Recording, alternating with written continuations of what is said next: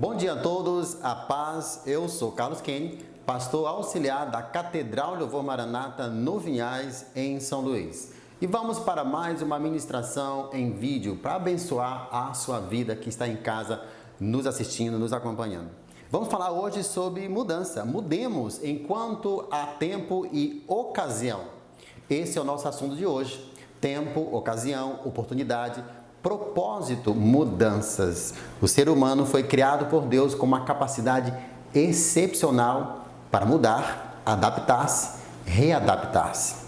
E se esse ser humano estiver em Cristo, essa capacidade torna-se sobrenatural, espantosa, admirável mesmo.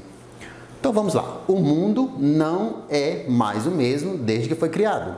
A natureza muda muito em um ano. Nós temos aí as estações outono, primavera, inverno, verão. A minha cidade, a sua cidade não são mais as mesmas de 10 anos atrás, nem de 10 semanas atrás. Muita coisa mudou. As mudanças à nossa volta acontecem quer queiramos ou não. Algumas mudanças são rápidas e necessárias, outras são lentas, dolorosas, mas indispensáveis. Mudança é algo que o ser humano não pode se eximir de sofrer, de passar. Sofremos mudanças, sejam boas ou ruins, mas elas acontecem. E na agenda de Deus sempre tem ocasião e tempo para isso. Muitas coisas estão acontecendo num ritmo muito frenético. Mas Deus disse o quê? Vamos parar a velocidade está muito grande. Vamos dar uma parada. Vamos começar a pensar e a repensar as coisas. O ser humano precisa estar aberto às mudanças, pois elas fazem parte do ciclo natural e espiritual da vida. Portanto, é imprescindível que venhamos nos adaptar às mudanças que a vida nos impõe. Passamos por mudanças da infância à pré-adolescência, da pré-adolescência à adolescência, até a fase adulta, até a fase idosa nós passamos por mudança. O nosso cérebro passa por mudança e a nossa mente precisa aproveitar o desenvolvimento natural do nosso cérebro, que é o nosso campo de informação, de conceitos.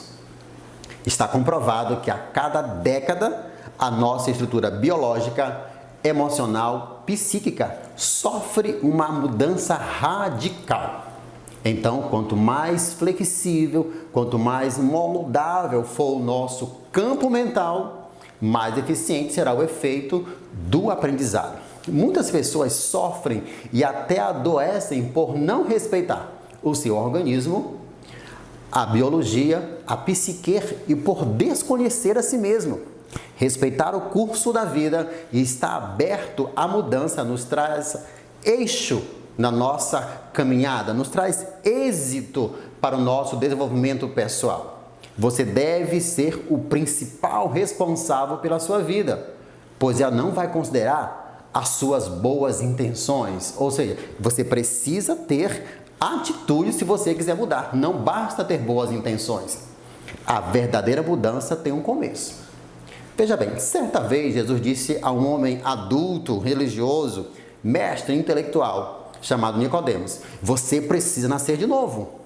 Pois ninguém pode compreender o reino de Deus se não nascer de novo. Claro que ele indagou, mas como? Já sou um homem adulto, como eu posso voltar para o ventre da minha mãe? Jesus disse: há um novo nascimento que você precisa passar da água e do Espírito, lá em João capítulo 3. Jesus estava dizendo a Nicodemos: Olha, você não precisa voltar para o ventre da sua mãe, não. Porque a palavra e o Espírito têm o poder de te trazer de volta para um mundo espiritual, para um novo nascimento, independente da tua idade e do teu conhecimento. A palavra de Deus nos faz nascer de novo para uma nova vida, mas antes precisamos morrer e aprender algumas coisas. Isso significa dizer que aprender em áreas que nós achávamos que nós éramos de repente espertos, aprender a correr quando nós achávamos que nós éramos campeões. Não, a proposta de Jesus de nascer de novo implica em mudanças, em adaptações, em readaptações. Isso também significa dizer que nós vamos depender de pessoas para esse processo de aprendizado. Mas é a palavra de Deus que tem o poder de mudar, transformar mais profundamente o homem, porque ela não sofre alteração, ela não sofre influência, ela não é condicionada, ela não é modelável ao homem a cultura, as estruturas que o cercam. Não. Mas a mudança exige de nós abertura ao espírito e uma disciplina pessoal. É claro que Deus vai usar a vida para nos mudar, vai usar pessoas para nos mudar, as dores, os sofrimentos, decepções, o tempo para nos fazer mudar. Mas Ele vai usar principalmente a Sua palavra, porque as pessoas, os ciclos, as dores, os sofrimentos têm suas limitações. A palavra ela muda porque ela penetra em áreas profundas e desconhecidas do próprio ser humano e do conhecimento da ciência já adquirida. Como Deus conhece nossas limitações e também o nosso potencial, ele trabalha por fases, por ciclos e com propósito. Vamos ler o texto da nossa ministração de hoje, que está em Eclesiastes, capítulo 3, de 1 a 8. Eclesiastes 3, de 1 a 8. Para tudo há uma ocasião e um tempo para cada propósito debaixo do céu. Tempo de nascer e tempo de morrer, tempo de plantar e tempo de arrancar o que se plantou, tempo de matar e tempo de curar, tempo de derrubar e tempo de construir tempo de chorar, tempo de rir, tempo de prantear e tempo de dançar, tempo de espalhar pedras e tempo de ajuntá-las, tempo de abraçar e tempo de se conter, tempo de procurar e tempo de desistir, tempo de aguardar, tempo de lançar fora, tempo de rasgar e tempo de costurar, tempo de calar, tempo de falar, tempo de amar e tempo de odiar, tempo de lutar e tempo de viver em paz. O versículo 1 desse texto diz que para tudo há uma ocasião e um tempo para cada propósito debaixo do céu. O texto está dizendo que existe a ocasião, a situação e também o tempo para que os propósitos sejam atingidos e alcançados. Por exemplo, por causa dessa ocasião que estamos vivendo, da situação da pandemia, do isolamento social, muitas pessoas estão angustiadas abatidas. E muitas também estão até depressivas em razão da incerteza quanto ao tempo que vamos passar nessa situação, que traz insegurança, limitações, incapacidades. Mas o que pode, o que você pode fazer? Você não pode deixar de observar que em tudo tem um propósito. A ocasião, a situação deve gerar um propósito. O tempo que vai permanecer a situação também deve contribuir para o propósito. Veja o que diz o versículo 11 desse mesmo capítulo que nós lemos. O autor diz: Deus fez tudo apropriado para o seu tempo. E o autor também diz: Nós devemos buscar sentido para a vida e temor do Senhor, considerando a sua soberania e a fragilidade e a brevidade da vida humana. Por exemplo, aqueles que não entendem o curso natural da vida estão presos ao passado ou ansiosos por causa do futuro. Situações do passado não podem ser mudadas. Trazer o passado para o tempo presente não cumpre o seu propósito. A ocasião passou, o tempo também, e o propósito não foi atingido. E agora? Mudemos ou nós nos frustraremos. Mudemos ou fracassaremos, morreremos como seres humanos medíocres porque não entendemos o propósito da vida. E o, que, e o que precisa mudar? Me diga o que precisa mudar para que essas transformações aconteçam de maneira substancial e duradoura, Pastor Carlos Kane? As mudanças verdadeiras acontecem nessa ordem: sua mente, seus hábitos, suas atitudes, seus comportamentos. A Bíblia nos instrui a respeito e até nos, nos exorta sobre a nossa mente, nossas atitudes, nossos hábitos e nossos comportamentos. Já disse em outras ministrações e volto a dizer: aquele que semeia na mente, colhe uma atitude. O que semeia uma atitude, colhe uma mudança de hábito. E o que semeia no hábito, ele vai colher um comportamento. E quem semeia no comportamento, isso vai definir o seu estilo de vida. E o seu estilo de vida vai determinar o seu futuro, a sua eternidade.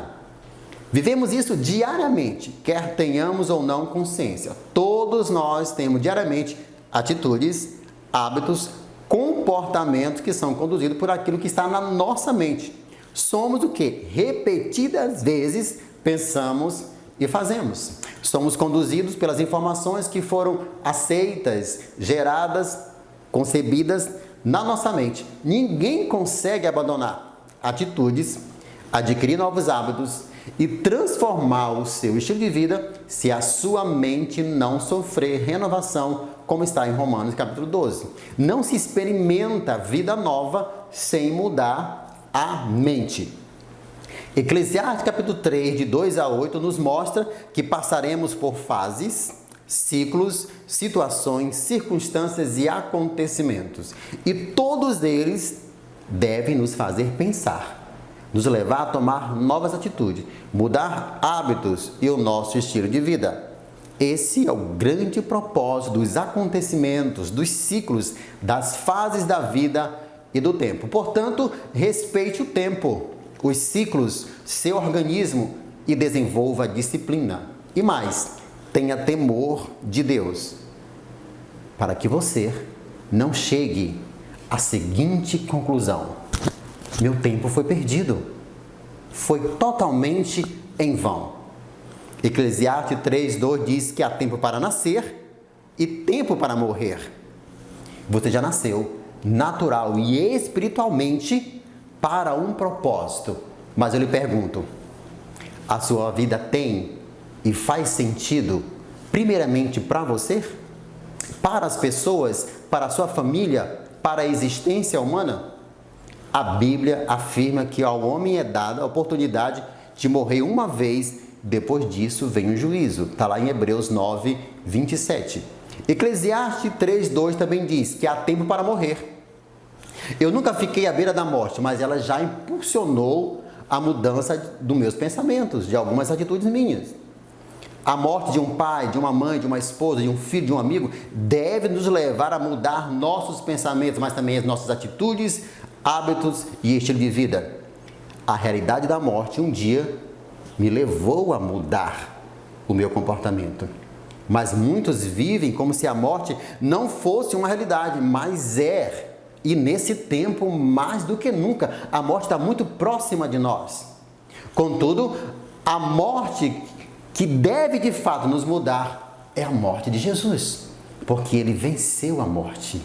Ele ressuscitou para que nós tivéssemos vida e vida em abundância.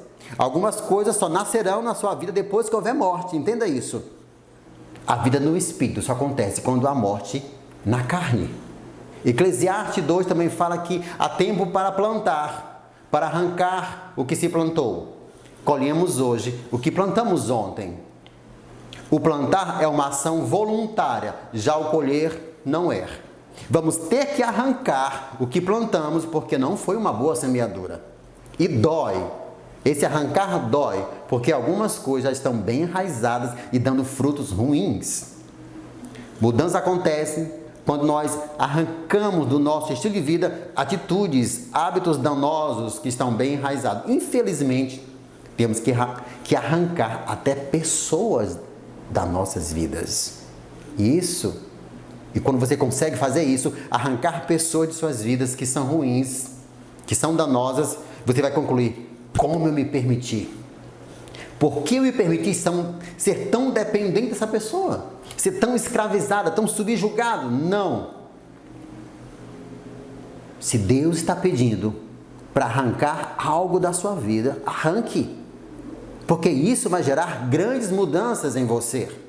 Que atitudes hábito precisam ser arrancados do seu estilo de vida. Será a preguiça, a inércia, a imoralidade, A cobiça, o vício? Não sei. Eclesiastes 3, 3 também diz que há tempo para matar e tempo para curar, tempo para derrubar, tempo para construir. Alguns pensamentos precisam morrer antes que eles nos levem a tomar atitude de morte e hábitos que podem matar, não somente a nós, mas também os outros. Mortes emocionais, não falo de morte física, também pode acontecer, mas mortes emocionais. Mas existem coisas que não precisam morrer, precisam passar por cura, restauração. Contudo, existem curas que virão somente depois da morte. Morte deve gerar cura e mudança. E Eclesiastes capítulo 3, versículo 3 diz que há tempo de derrubar e tempo de construir. Eu te pergunto, que fortalezas emocionais, que conceitos e preconceitos precisam ser derrubados da sua vida, porque está causando problemas no seu relacionamento. Cuidado, se você não derrubar algumas estruturas, Deus vai fazer isso. Ele está derrubando muitas estruturas e pessoas nesses dias. Digo isso com temor. Deus está derrubando muitos líderes religiosos, políticos, empresários. Eclesiastes também diz que há tempo de construir. Há coisas que só serão construídas depois que nós derrubamos outras. Se você é cristão, a Bíblia te classifica como casa, habitação de Deus em constante construção e reconstrução. E saiba, ele não aceita qualquer material, não aceita material que não presta. Em algumas áreas, ele não aceita nem reformas. Mas se você ainda não é cristão, a Bíblia te classifica como criatura, que eu chamo que seria um projeto arquitetônico que pode ser colocado em obras a qualquer momento pelo Criador. Até 2001, eu achava que eu era o dono da minha vida. O tempo era meu, os planos eram meus, os projetos eram meus. Eu era apenas uma criatura, sem temor e sem propósito. Mas um dia Deus começa uma grande obra na minha vida. Ele também pode começar na sua, nesse tempo de caos. Eclesiastes 3,4 me diz que há tempo de chorar e tempo de sorrir. O choro faz parte da vida de todos nós. Bons e ruins, ricos e pobres, feios, bonitos. Se é que a gente pode classificar alguém como feio, porque é muito subjetiva a questão da beleza. O choro faz parte da vida de todos. Salmo 30, 5 diz que o choro pode durar uma noite, mas a alegria vem ao amanhecer. Nele temos conforto, nele temos promessa em Deus. Joel 12, 12 diz: Convertei-vos a mim de todo o vosso coração, isso com jejum, jejum, com choro e com pranto. Chorar na presença de Deus por causa da crise, do deserto, da adversidade é muito fácil. E chorar por causa dos nossos erros. Chorar por causa do pecado. E chorar por causa da dor do outro. Isso sim agrada ao Deus que quer te mudar. Há choro e até alegria que não agradam a Deus. A Bíblia diz que o pranto, o jejum, não mudou a decisão de Deus de levar à morte o filho de Davi que foi concebido em adultério. Muitos devem ter, naquela época, se alegrado com a derrota de Davi. Se alegrar com a derrota do outro não agrada a Deus. Até porque a derrota do outro pode até me atingir. Milhares de pessoas estão se movimentando e até pedindo a Deus para que o atual governo fracasse. Eu começo a me perguntar: de onde vem a alegria desse fracasso? Jesus disse: ame os seus inimigos e ore por aquele que te perseguem. Você quer atingir o seu inimigo? Ore por ele. Talvez ao orar, Deus vai te mostrar que o teu verdadeiro inimigo não é o outro, é você mesmo. Eclesiastes 3,4 também diz que é tempo de prantear e tempo de dançar. Jeremias 31, 13 diz: Então a virgem se alegrará na dança, como também os jovens e os velhos juntamente, e tornarei o seu pranto em alegria, e os consolarei, e lhe darei alegria em lugar de tristeza. A virgem, no caso aqui a igreja, chegará o dia em que ela se alegrará em festa, em júbilo, em dança. E o seu pranto de hoje, por causa do desprezo, da desonra de muitos, se tornará em alegria. Humilhações na presença de homens injustos, corruptos, serão recompensados com alegria na presença de um Deus santo e justo. Eclesiastes 3, 5 diz que há tempo para espalhar pedras e tempo para juntá-las. Talvez seja tempo de espalhar aquilo que ajuntamos que não agrega. Ou tempo de espalhar aquilo que ajuntamos, recebemos, que pode beneficiar os outros.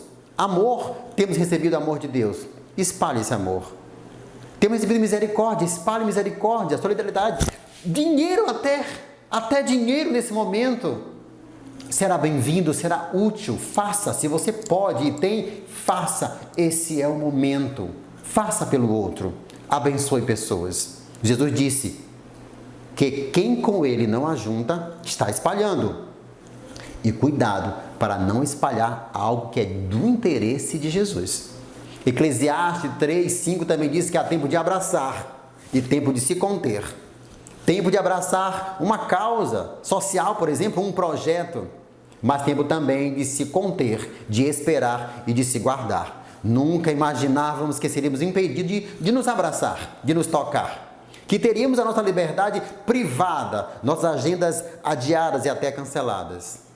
O que que isso tudo está te ensinando, está nos ensinando. Eclesiastes 3, 6 também diz que há tempo de procurar e tempo de desistir. Tempo de procurar ter temor do Senhor. Tempo de procurar sentido para a vida antes que ela passe e perca o sentido e você fique depressivo. É tempo de desistir daquilo que é temporário e procurar aquilo que é eterno. Tempo de desistir da carnalidade e procurar aquilo que é espírito, pois a carne tem prazo de validade e um dia chega a fatura do que nela semeamos. O autor de Eclesiastes nos alerta a olhar para a eternidade. Eclesiastes 3,6 diz que há tempo de guardar e tempo de lançar fora. Isso serve até para os acumuladores, não de objetos, mas de maus sentimentos, de emoções negativas. Você também pode guardar os seus olhos para não cobiçar o que é do outro a boca da perversidade, as mãos da maldade, o coração de pecar contra Deus e contra o próximo. Enfim, é tempo de guardar a mente em Deus. Tempo de guardar o coração, tempo de lançar fora o medo, a dúvida, a indiferença, o ódio, a incredulidade, a religiosidade. Eclesiastes 3, 7 diz que há tempo de rasgar e tempo de costurar. O sábio Salomão, usando termos próprios de um tecelão, de um costureiro, ele expõe a necessidade de reparos para uma vida em constante desenvolvimento. E Jesus disse: Não se costura remendo novo em roupa velha. A veste velha era o judaísmo presente na época de Jesus. O plano novo é o que Deus estava fazendo através do Messias, de Jesus. Era impossível costurar, renovar aquilo que estava sendo feito através é, do judaísmo, das antigas práticas. Não. Os religiosos, cheios de exigências humanas, era impossível viver, inclusive, em paz com Deus. Nesse tempo, Jesus quer trazer liberdade leveza para muitos que estão vivendo um fardo, uma religiosidade. O que serão das estruturas? O que serão dos programas quando terminar essa pandemia? Jesus disse também: Não se coloca vinho novo em odre velho, porque não suportará. O Messias e toda a sua obra é o vinho novo de Deus que não pode ser contido em odres velhos que apontavam exatamente para um sistema religioso que existia naquela época também. Eu digo para você, arrebente as estruturas, rompa com a religiosidade e receba vida nova no Espírito. Eclesiastes 3, versículo 7 diz que há tempo de calar, há tempo de falar. Muitas vezes calar pode ser mais sábio do que falar, porque às vezes falamos na hora errada para a pessoa errada. E ninguém muda a sua língua da noite para o dia. Falar com moderação com limites, sem precipitação, demanda tempo e vigilância. Palavras temperadas com sal são necessárias num mundo tão insosso, tão sem sabor.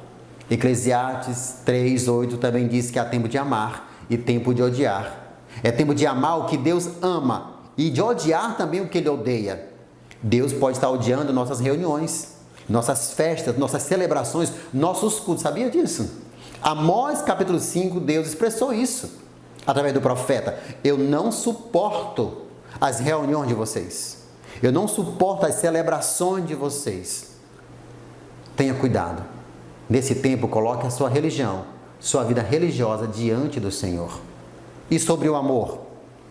E sobre o amor? Não use o amor de Deus para justificar o seu pecado, pois você estará se comprometendo ainda mais com ele. É tempo de odiar, é tempo de reprovar, de se indignar com obras das trevas, com o sistema do mundo que se opõe a tudo que se chama Deus.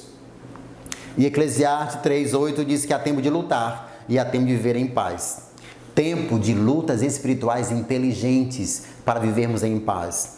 Você é cristão? Não discuta em redes sociais.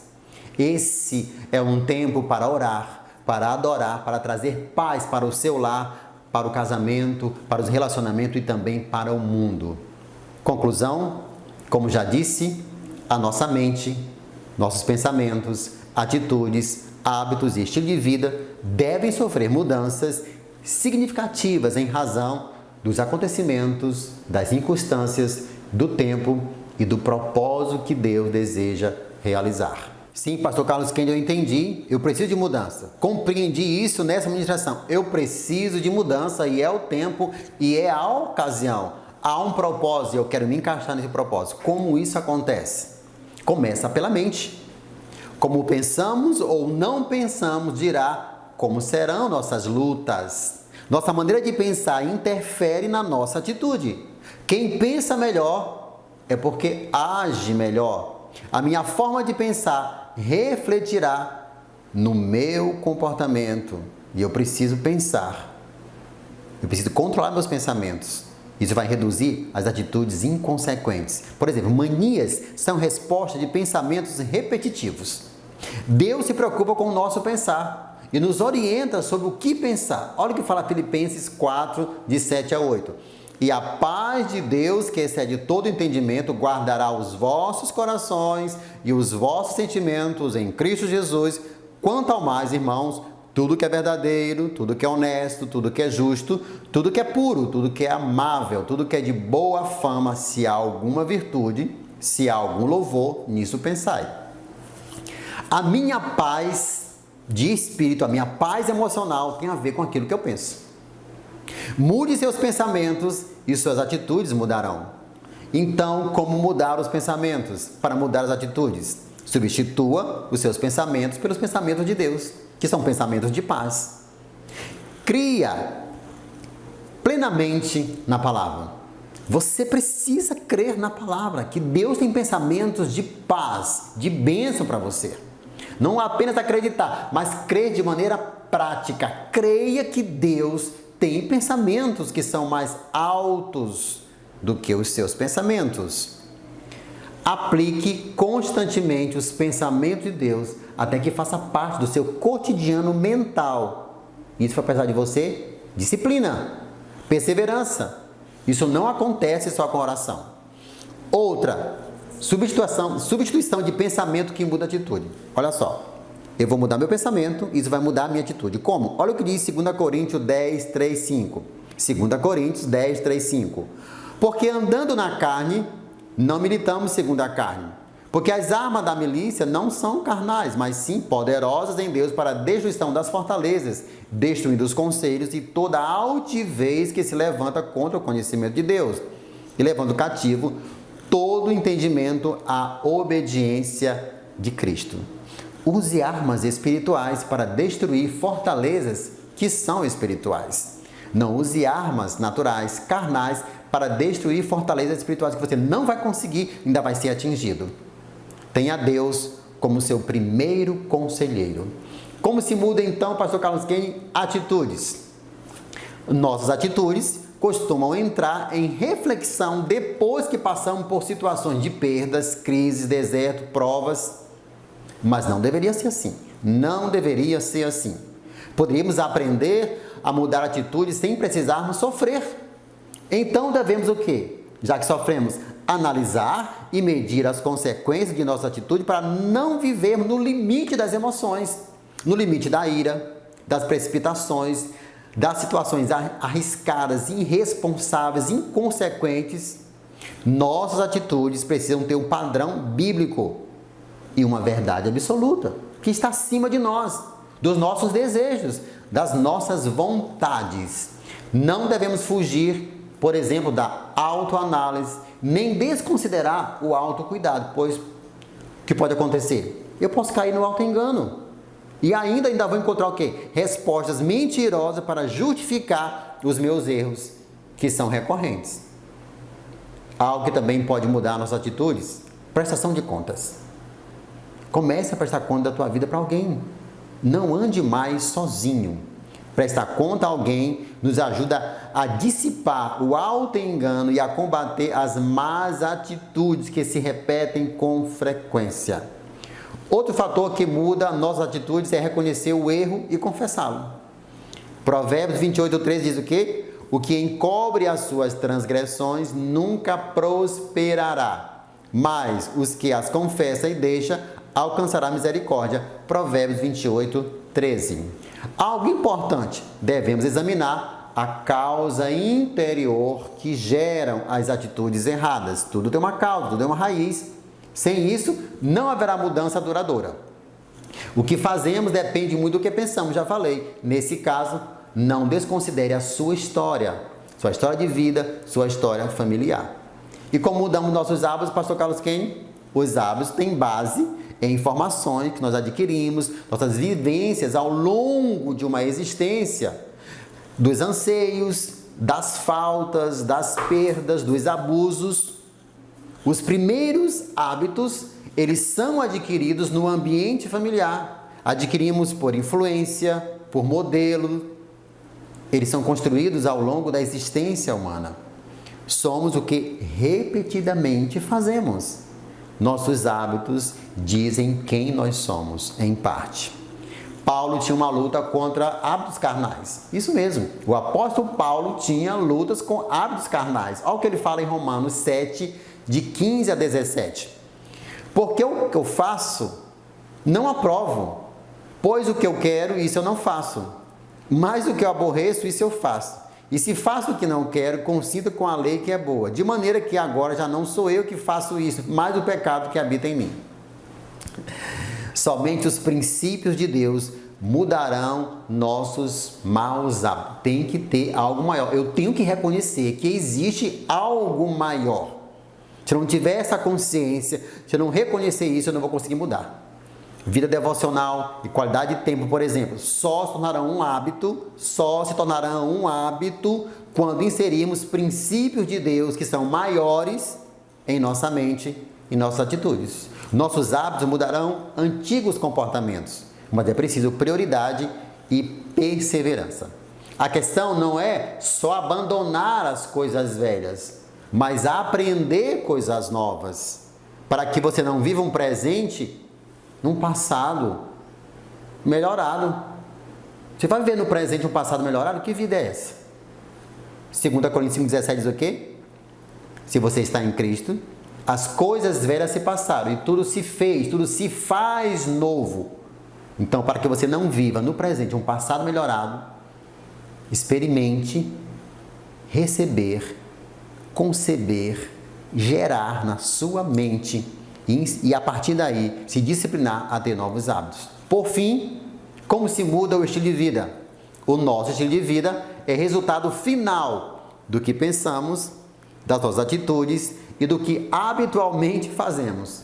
Estilo de vida é o resultado nosso interior, da nossa vida interior, da, da nossa estrutura interna. O que somos se transmite com muito mais eloquência do que as coisas que fazemos ou dizemos. Quando nós descobrimos quem nós somos em Deus e como as pessoas nos reconhecem, nós vamos dar um passo no processo para uma transformação duradoura. Tudo se torna mais fácil quando reconhecemos que Deus nos conhece bem e que Ele quer a nossa mudança. E que os nossos propósitos não são melhores e maiores do que o dele. Por que então eu tenho que mudar para encerrar? Por que então que eu tenho que mudar? Porque Deus quer nos fazer mais parecidos com seu filho em caráter, foco, missão e influência. Estaremos no centro da sua vida e plano quando nós atingirmos, recebermos de bom grado no nosso coração os seus pensamentos e os seus propósitos. O desejo de agradar a Deus é um grande motivo para querer mudar o estilo de vida. O nosso estilo de vida revela se amamos a Deus de toda a nossa alma, de todo o nosso coração, de todas as nossas forças e entendimento. Amém? Que Deus te abençoe e que você consiga colocar em prática essa palavra na mente para mudar seus, suas atitudes e também seus hábitos e o seu comportamento. Isso vai interferir no seu estilo de vida e, consequentemente, isso vai definir a sua eternidade. Que Deus te abençoe. E eu quero agora contar com a sua sensibilidade com seu amor. Nós temos um projeto Ágape na igreja lá em Maracanã, Catedral do Vô Maranata em Maracanã. Um projeto muito abençoador na comunidade, que abençoa crianças com estudo, mas eles também se alimentam. E muitas vezes essa é uma das mais fortes ou única alimentação que a criança tem. Em razão dessa situação, é, não estava tendo mais aula, mas as mães, os pais foram nos procurar é, pedindo que tivesse pelo menos a questão da alimentação. E nós estamos aqui para pedir para você encarecidamente que nos ajude com dinheiro. Vamos deixar aqui os dados e você vai entrar em contato com essa pessoa e vai depositar o que Deus colocar no seu coração para nós continuarmos mantendo esse projeto, alimentando essas crianças. Já são alimentadas com carinho, com amor, mas também precisam de alimento físico, precisam de alimentação para sustentá-los. Então eu peço para você a sua ajuda nessa questão. E eu quero também fazer um convite para você. Todas as quartas-feiras, às 20 horas e 30 minutos, nós temos uma live mais do que especial para as igrejas em celas, com o MIC, Ministério de Igrejas em Celas. O pastor Rafael trazendo sempre convidado para assuntos pertinentes à nossa visão, Igreja em Célula. Então fique ligado, todas as quartas-feiras, às 20 e 30 horas, live no MIC, MIC Ministério de Igreja em Célula Fique ligado no nosso Instagram, lá no MIC, para você ser abençoado com informações, instruções a respeito da visão da igreja em célula. Muito obrigado, que Deus te abençoe.